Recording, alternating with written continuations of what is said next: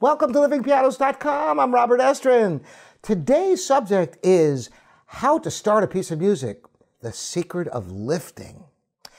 I've talked a great deal about how to create tonal balance between the hands and using the weight of the arm, transferring that weight from note to note. So instead of just playing a key and having no support, no weight, you actually support the weight of your arm on that key. So right now, if I slid my finger off that key, my arm would drop to the floor because I'm actually holding up my whole arm with that finger.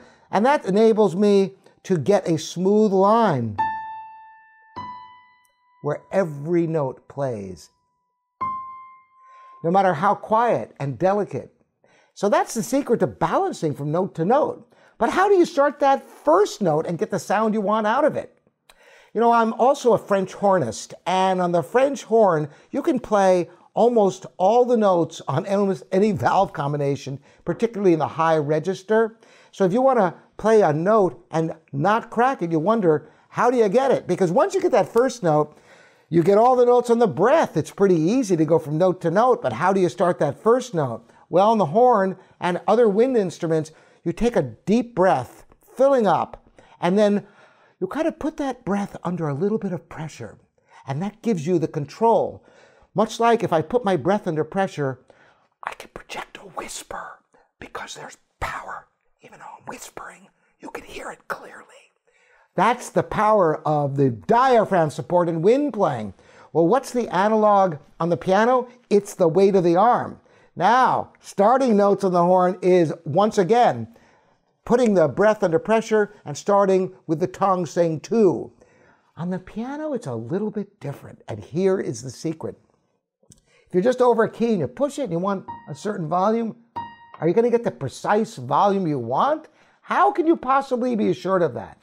Well, if you were to, for example, go down with your hand and then do this take your folded, your hand that's up and then go down, you're increasing the speed at which your hand is hitting the keys. But if you do exactly the opposite, it gives you tremendous leverage because instead you relax your hand so it's just hanging there, flopping there. and then as you go down, you let your hand unbend. So as you're going down, you're coming up. This is actually coming up while your arm is going down. So the arm goes down, the wrist unbends like that. And this is what happens. By going two different directions at the same time, you can achieve exactly the sound you want on starting any note at any volume and with total assurance. So that's why you'll see pianists starting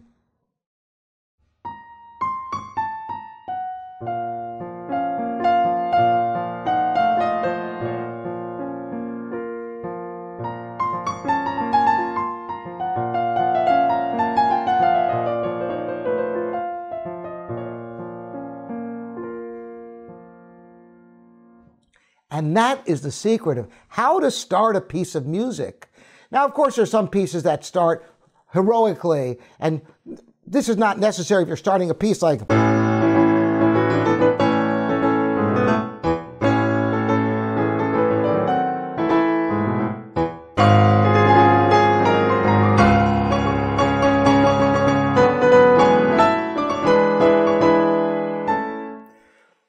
That's a military polonaise of Chopin, and there's no need for lifting in that sense.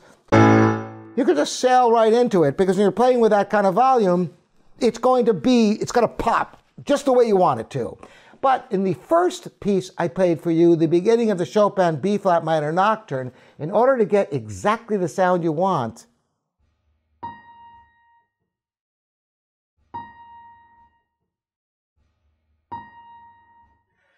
with the precise volume, the sound you hear in your head before you even play it, by lifting, letting the wrist go limp, as I said, and as you're going down with the arm, coming up with the wrist, you have total control no matter what piece you're starting.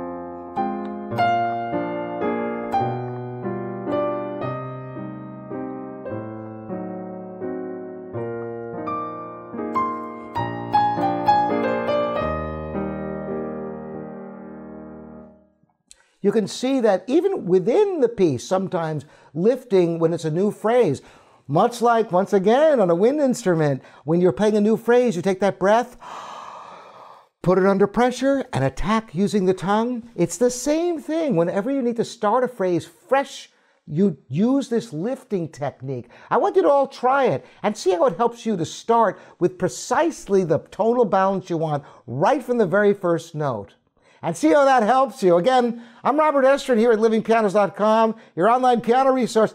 Thank you for the subscribers. We're reaching milestones this year. You're going to hear more about that. A lot of interesting things here in our 15th anniversary of Living Pianos. Thanks for joining me, Robert Estrin, and we'll see you next time.